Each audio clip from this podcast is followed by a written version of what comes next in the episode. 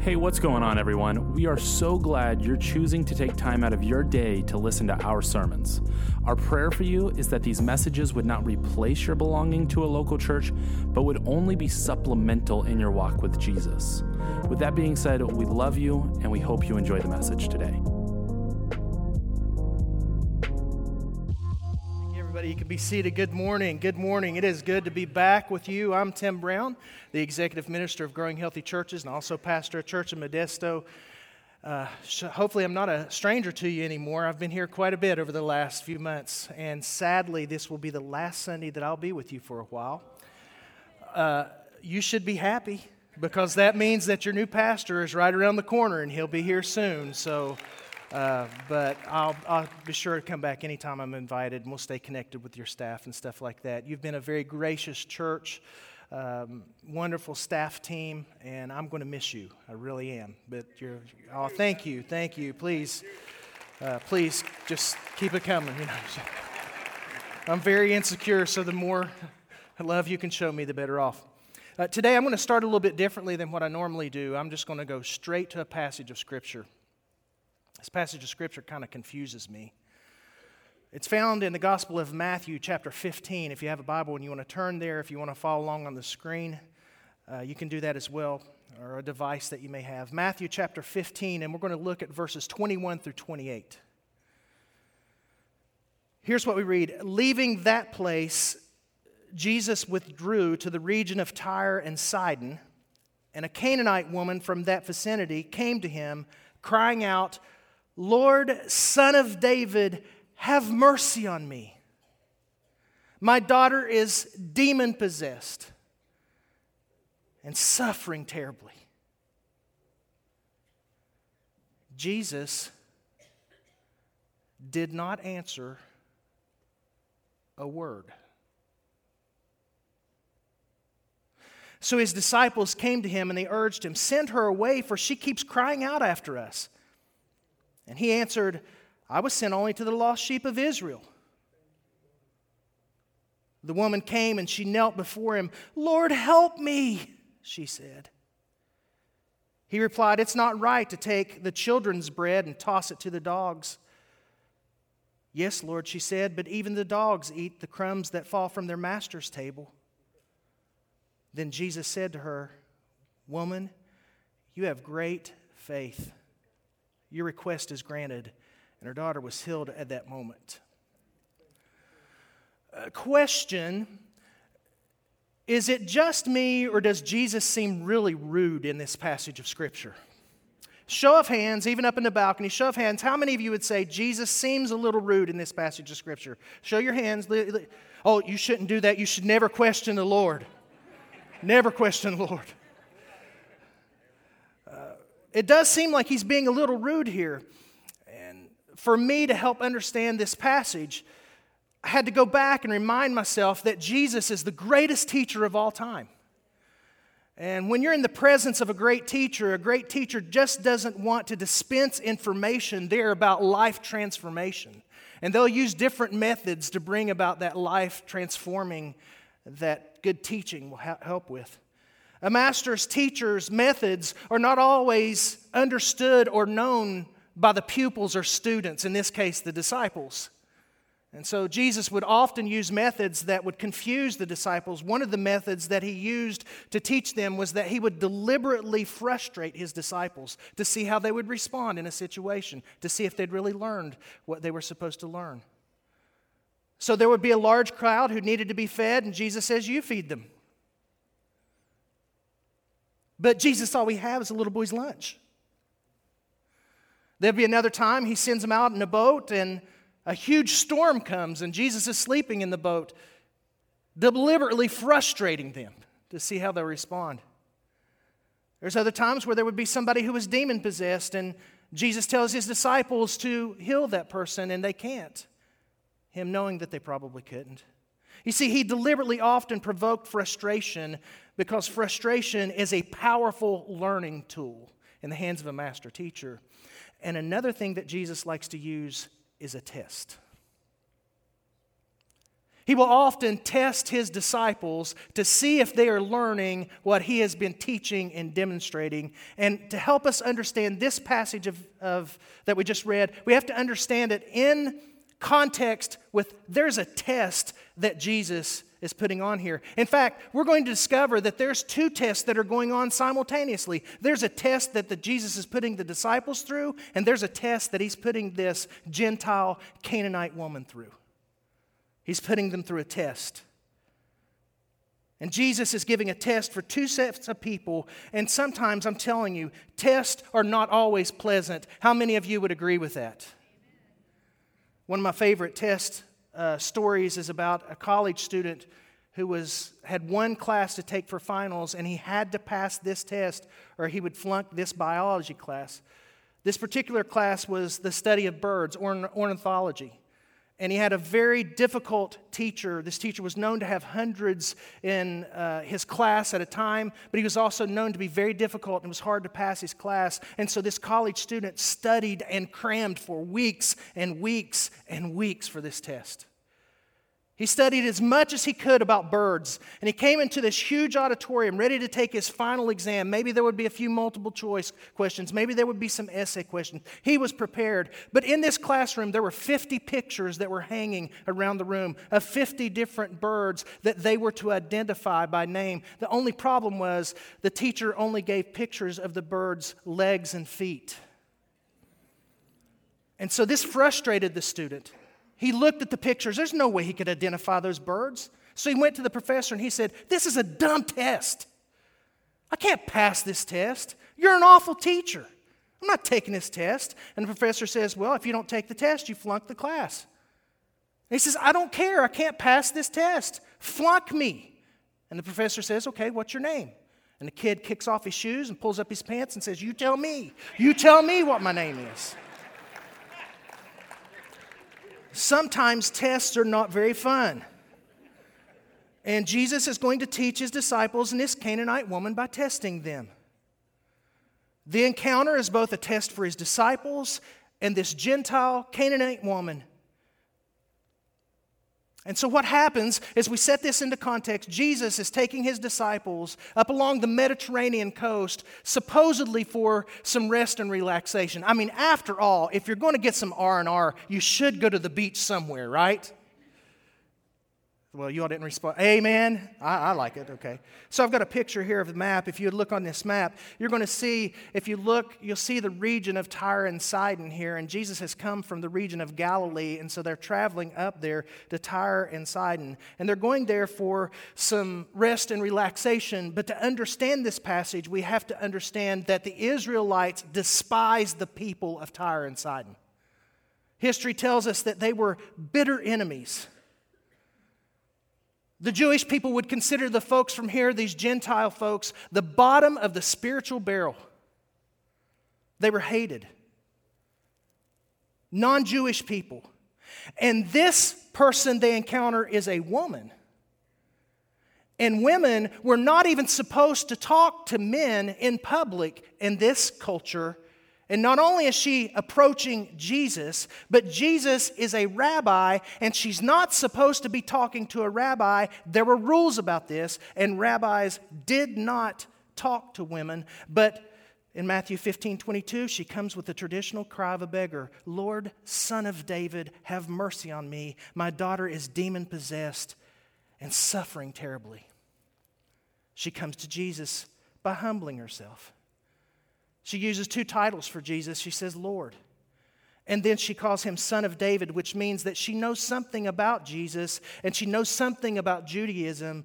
She is deeply respectful and deeply hopeful because of what she's heard that this man, Jesus, can help her. But in verse 23, the first part of that, Jesus did not answer a word. He won't even engage with her. This woman's daughter is suffering terribly. So she appeals to Jesus with humility and reverence, respect. And he acts like he doesn't hear her. He responds to her plea for help with silence, almost as if he's indifferent, almost as if He's rejecting her. You see, this is going to be the first part of her test. How will this woman respond to Jesus when Jesus seems to be silent to her request? This is part one of her exam. She could walk away at this point. He doesn't care. She has to decide in the face of Jesus' silence how deeply do I want healing for my daughter? How deeply am I willing to trust this man who is seeming not to hear me? So her test starts. Now we're going to leave her for a minute because simultaneously there's a test going on with the disciples. Jesus is giving them a test they're not surprised that Jesus is not engaging with this woman. Here in a minute, you're going to see he's not even making eye contact with her. They're not surprised because, as I said before, a rabbi did not talk to women publicly. In fact, there was a rabbinic saying, an ancient saying that said this, and I quote He that talks with womankind brings evil on himself, neglects the study of the law, and at the last will inherit Gehenna, that is hell. So the disciples are not surprised he's not engaging her. Jesus deliberately ignores this woman, and he's watching the disciples to see how they'll respond to that. This is part one of their test. Do they understand? Do they really understand Jesus' heart for everybody? Do they understand that? Do they understand that the gospel includes all races, all ethnicities, all cultures? Do they understand that the gospel is for this Gentile woman? A Canaanite who's hated. But look at their response in 23b. They say, Send her away, for she keeps crying after us. That's kind of grandiose, isn't it? They kept, she wasn't crying after them, she was crying after Jesus. They got an inflated sense of worth, don't they? Now the disciples are arrogant here. Jesus, we came for some R&R. We came up here to hear the waves lap against the shore, to rest a little bit. And now this woman is bugging us. She shouldn't even be talking to us. Send her away. This is kind of reminiscent of another time in Scripture when there were some little kids that were trying to get to Jesus, and the disciples began to rebuke the little kids. And remember what Jesus said? No, no, no. Let them come to me, for such is the kingdom of heaven. It's almost as if the disciples are trying to decide the kind of people Jesus should have time for and those that he should not have time for. Now, then we go back to part two of the woman's test. The woman hears the disciples say, Send her away. In verse 24, he answers, Jesus answers, and he's talking to his disciples. He answers, I was only sent to the lost sheep of Israel. But in other places, Jesus made it very clear that he was sent for the world. That he came because he was not willing that any should perish, but all would come to know eternal life.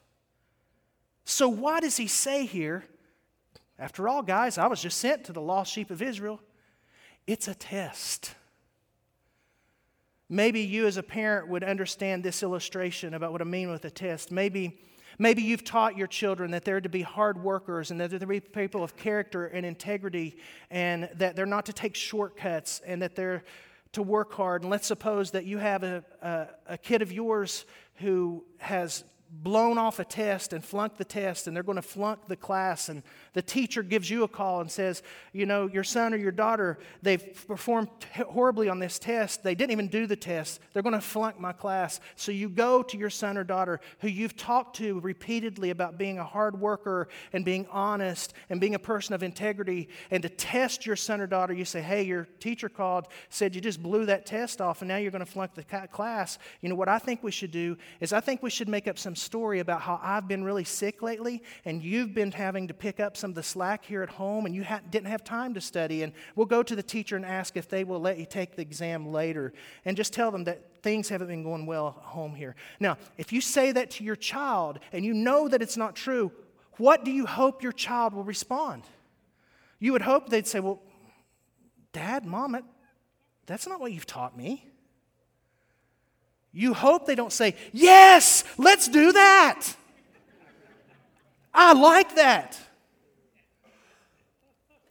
You're testing them. And this is what Jesus is doing. He's testing them here. He's testing them, wanting to know do they care enough for this Gentile woman? Jesus doesn't just simply give his disciples a lecture about negative attitudes, he seems to agree with them. He seems to be saying, Of course I'll get rid of her. I was sent only to Israel after all. I was only sent to God's favorites. We have no time for Gentile, female, second rate riffraff. Good call, you guys. I'll send her away. But he doesn't. Will any one of the disciples dare to disagree with Jesus? Will any one of them dare to stand up for her and say, Wait a minute, Jesus, this is not what you've modeled your entire ministry. This is not what you've been teaching us. I'm confused. Why would you not hear the cries of this mother who is desperate for help for her daughter? Will any of them, any one of them, step up? Would anybody dare to disagree? Now, simultaneously, this woman's going through her test. She's hearing what Jesus is saying. Jesus is basically saying, You're an outsider. I was sent only to the lost sheep of Israel. You're not my mission. My mission is my people. And the question here is Is her concern for her child so deep her confidence in Jesus' compassion and power so strong that she will persevere in her petition even when Jesus seems unwilling. Will she have endurance and persevere even when Jesus is silent? In verse 25, the woman came and knelt before him. Lord, help me. A second time she calls him Lord. The disciples are watching. They believe that this woman should be shunned, rejected, ignored, turned away. This is a cry of a desperate mother for a beloved daughter who is being physically and emotionally and spiritually in agony. Will any one of the disciples stand up for this woman? Not today. Because they have deep seated beliefs and prejudices that are blinding them to the very people that God sent Jesus to come and save. These thoughts and beliefs will get rooted out, but it takes some time with the disciples. But Jesus plants a seed here. This seed would not be fully grown and harvested until Jesus is ascended into heaven after his death and resurrection. And in the book of Acts, Peter, one of the disciples, comes into contact with a Gentile by the name of Cornelius who has received the power of the Holy Spirit in his life. And finally, the seed has come to be harvested in Peter's life. In Acts chapter 10, verses 34 and 35, Peter began to speak I now realize how true it is that God does not show favoritism, but accepts from every nation the one who fears him and does what is right. But the disciples don't get it yet.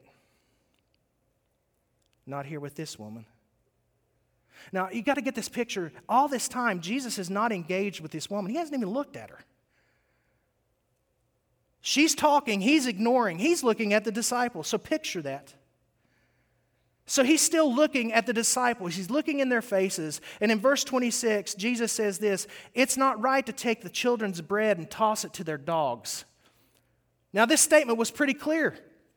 The children were the Israelites, the dogs were the Gentiles, this woman. Jesus is calling this woman a dog.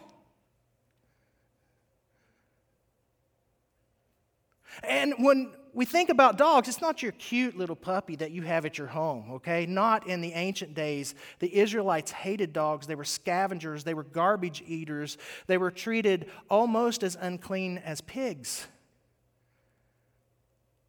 Jesus is forcing the disciples, forcing them to think about and to expose their thoughts about what they're having about this woman. He's basically saying, You want me to get rid of this woman? You want me to limit my, my ministry to Israel?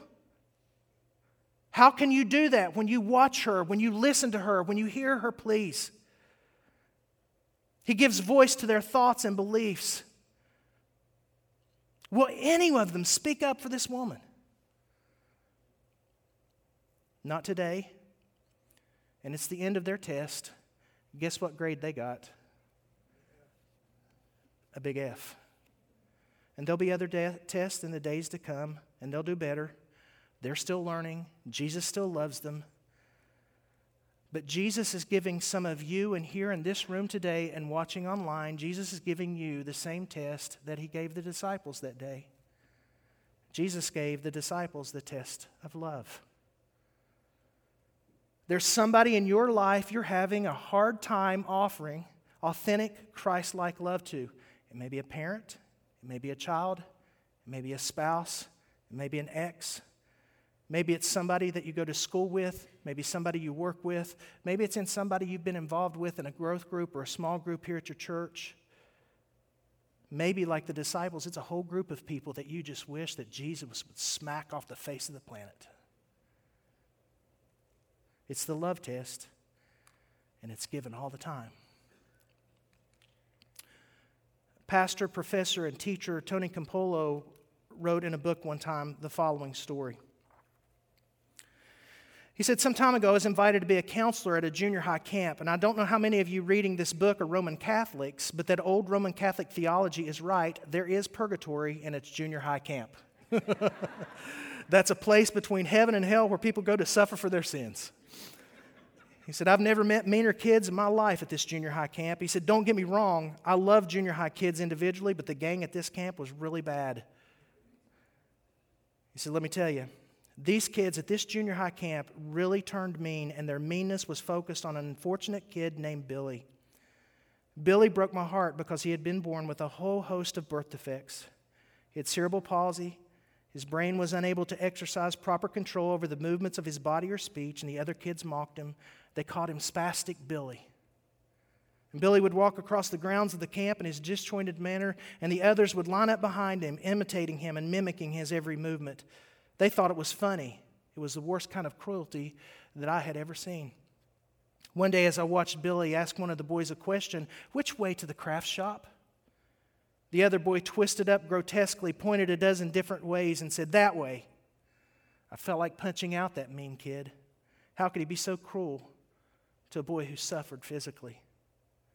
The level of meanness reached its lowest point on a Wednesday morning.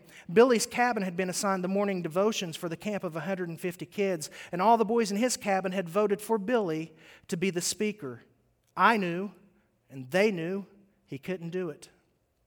They just wanted to get him up so that they could mock him and laugh. They thought it would be fun to watch Spastic Billy try to deliver a devotional talk. I was livid, seething with anger. What was amazing was that the ridicule of these boys did not stop that little guy. He took his place behind the podium and he started to speak. It took Billy almost 10 tortured minutes to say, Jesus loves me. And I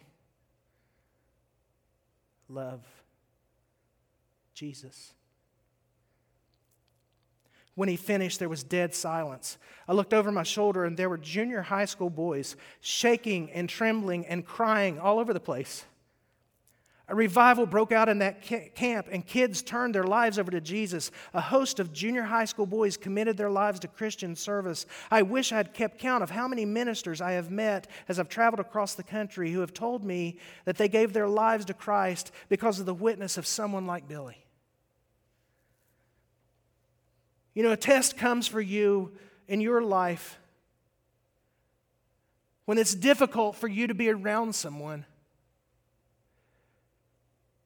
And you have to struggle with this and honestly say, God, will you help me love this person? Will you speak and act with compassion and courage through me towards this person, Lord?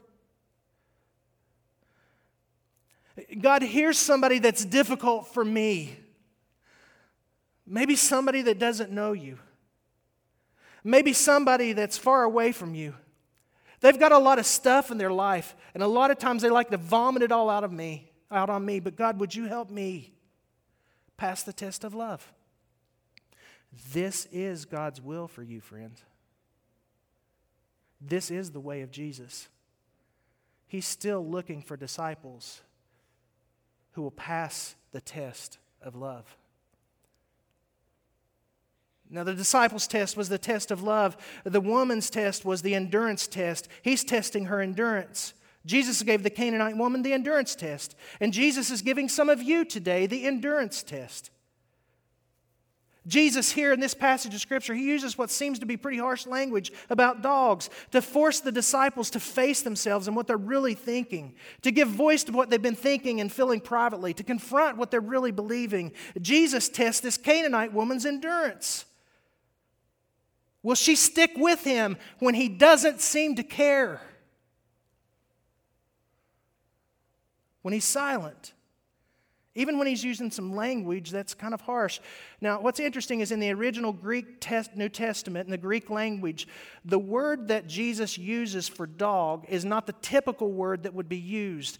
Uh, it was a, a term that, that really meant a small dog or a teeny tiny puppy. So, not the big scavenger dog. So, he softens the language a little bit for the woman, but he's still calling her a dog. But it's not a big dog. Uh, you know the difference between a big dog and a little dog, right? So, a guy walks into a coffee shop. He's a small guy, small stature. He's carrying under his arm his little toy poodle. The owner of the coffee shop says, Dogs can't come in. You're going to have to leash your dog up outside. And so he leashes his little toy poodle up outside. A couple minutes later, in comes this big, huge bodybuilder. I mean, muscles bulging everywhere. He hardly has any neck. He is striking and handsome. I mean, he is buff. Um, you get the picture. He is big. And uh, so he, he comes in and he says to the guy that had come in before him, he said, Hey, is that your little dog out there? He said, Yeah, that's my dog. He said, Well, I have my German police dog outside, so you may want to go get your dog because my German police dog will kill your dog. And so the man goes outside. A couple of seconds later, he comes back in and he says to the big bodybuilder guy in his little squeaky voice, he says, My dog killed your dog. And the bodybuilder guy said, How? Well, your dog choked on my dog. It's getting deep in here this morning. That's the difference between a big dog and a little dog. Jesus uses the word for a puppy, not a scavenger dog. And this will be the hardest test for her. Will she run away? Will she decide this is just not worth the effort? He doesn't seem to care. Is she going to insult him in return? Or is her love for her daughter so intense, her trust in Jesus' power to heal so deep, her faith in Jesus' compassion so strong, and her commitment in Jesus as Lord and Master so unwavering that she won't give up in spite of the fact he seems silent? Go back to verse 26 and we'll pick up what she says in 27. Jesus says, It's not right to take the children's bread and toss it to their dogs. Yes, Lord. And for the third time, she calls him Lord. But even the dogs eat the crumbs that fall from the master's table. She picks up on his little term for a little doggy, little puppy, because in the original language of the Greek, she used the same type of term for the crumbs. So it's, it's, in essence what she's saying is, Yes, Lord, but even the little bitty doggies get to eat some of the teeny weeny crumbs from the master's table. There's an element of playfulness here, a little bit of sarcasm with her, grit and grace and wit. She's saying, All right, Lord, you go feed your kids. But I'll bet, I'll bet that you even have a little crumb for somebody like me. She won't give up. This is what's called the endurance test. The disciples face the love test. She's facing the endurance test, and some of you are facing that test today. Something is going on in your life and it's difficult. You don't know when or if you'll find relief. You pray, you kneel, you beg, and it's just like sometimes God doesn't respond. And you're going, What in the world is going on here? Have any of you ever felt that way? Are you all okay this morning? I'm going to show you a picture of some friends of mine. Um, this is the Lusk family. Um, they're in West Virginia, in the little town where I grew up. Uh, this is Fairly, Donna, and their son Eric, who's sitting in the middle. Eric was 10 years younger, 11 years younger than me. They wanted a child for so long and prayed for a child. I remember our church praying for them. She had a difficult pregnancy, and Eric was born with a very severe case of spina bifida. But you talk about a kid growing up that had a great attitude. We watched him as he struggled to walk on braces, and then he had to be moved to a wheelchair. How he excelled academically in school, and everybody loved to be around Eric. He was a good friend. I remember him saying, Tim, I feel called into ministry. His family's very musical, so he developed a group with his mom and dad called the Eric Lusk Singers, and they would got him a big director's chair, and they would sit him up on the director's chair, and they would bless people in our little community with Southern gospel music. And then he said, I feel like God is calling me to preach. And he would send me questions that he was facing in seminary classes. And he said, Tim, I'm getting licensed to preach, and now I'm being ordained to preach. And he would send me say, hey, do you have a sermon on this that maybe I could borrow your notes for or something? And about two months ago, Eric passed away.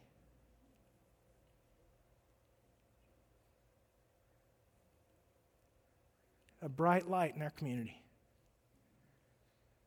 One week later, his mom had a severe stroke. She's still recovering at home. Why does something like that happen? There's so much I don't know.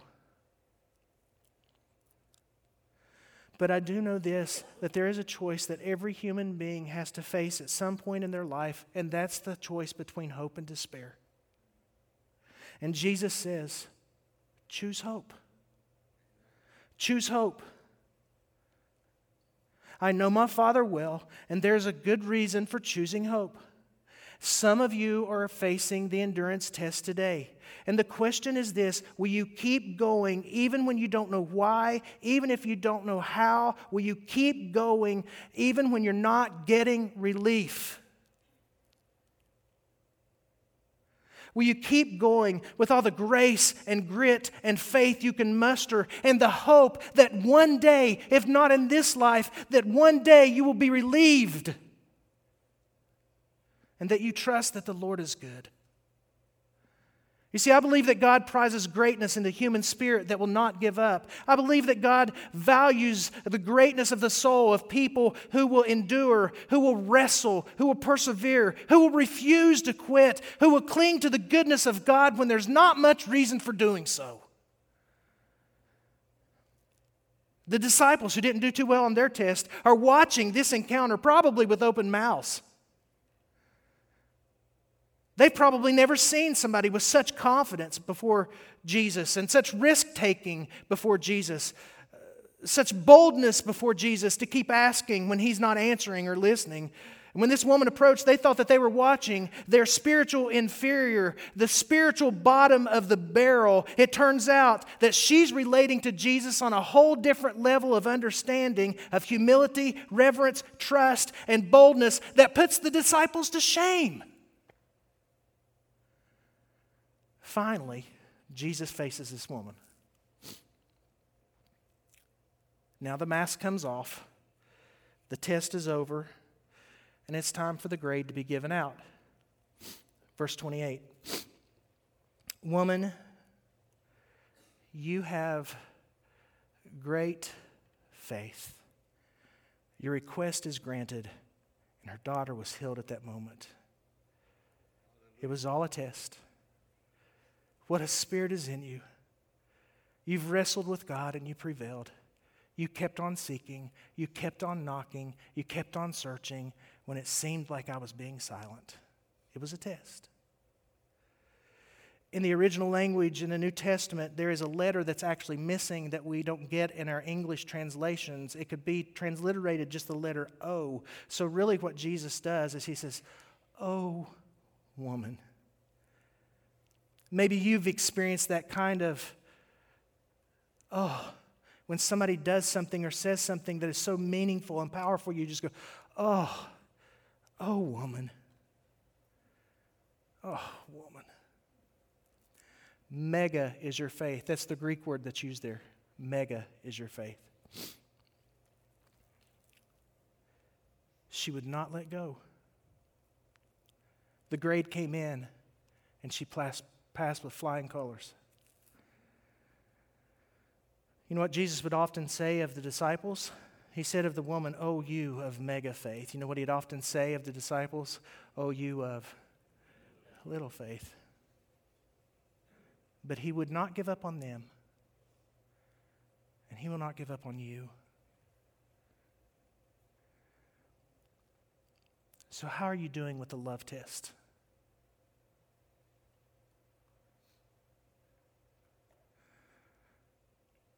How are you doing with the endurance test?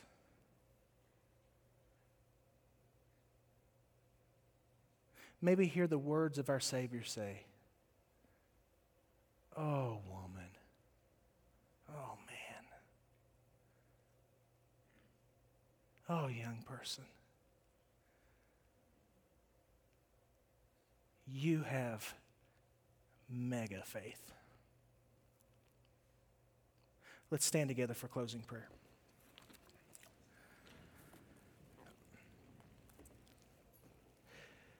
In a room this large with this many people, I know that there are many in this room who today would acknowledge, Father, that they have been failing the love test.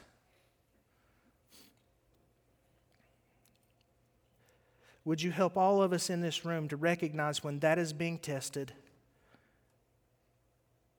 And would you give us the courage and the boldness to follow in the footsteps of Jesus and love others as he has loved us? In a room this size with this many people in it and the people watching online, there are many who are going through the endurance test. It could be because of a physical ailment, a relational issue, a job related issue. It could be sickness. It could be uh, any number of things. But they're wondering, God, I'm praying, but you don't seem to be answering. Help them to endure, help them to wrestle, help them to continue to seek and ask and knock. Help us all to live for those words, oh, you of great faith. In Jesus' name we pray. Amen. God bless you guys. Have a fabulous day. It's good to see you again. Love you all. Take care. Bye bye.